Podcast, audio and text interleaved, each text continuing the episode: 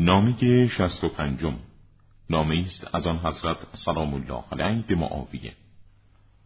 اما بعد حال برای تو وقت آن رسیده که با چشم بینا از دیدن حقایق آشکار نفعی ببری.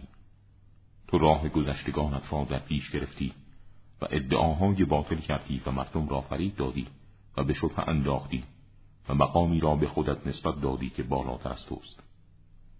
و آنچه در اختیار و دسترس تو نیست دست یازیدی. این نابکاری ها همه برای گریز از حق و انکار آن حقایقی است که به تو از گوشت و خونت پیوسته تر است.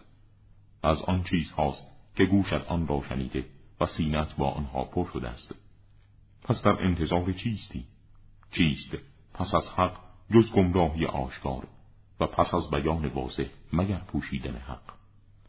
پس از شبهه و از پوشش حق که در بردارد بر حذر باشه زیرا فتنه و آشوب مدتی طولانی است که های خود را گسترده و تاریکی های آن چشم ها را تاریک ساخته است.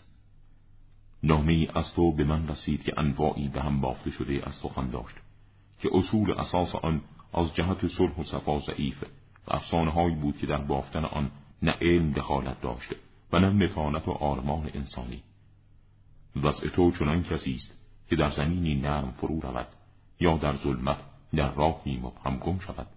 و جایی را برای خود در نظر گرفته که بسیار بالاست و نشانها و علای مشدور و پرندگان بسیار بلند پرواز به آن نرسند و ایوب می‌تواند با آن هم پایه ترقی شود. پناه بر خدا که پس از من تو امور مسلمانان را بر عهده گیری و سود زیان آنان را بپذیری یا برای تو با یکی از مسلمین پیمان و عهدی قرار بدهم. از همکنون به فکر نفس خیشتن و اصلاح آن باشه. زیرا اگر تو تفرید کنی انگاه که بندگان خدا برای جنگ با تو آماده شوند همه امور از اختیارت بیرون رود و از آن چار جویی که امروز از تو پذیرفته است ممنوع گردی. و سلام.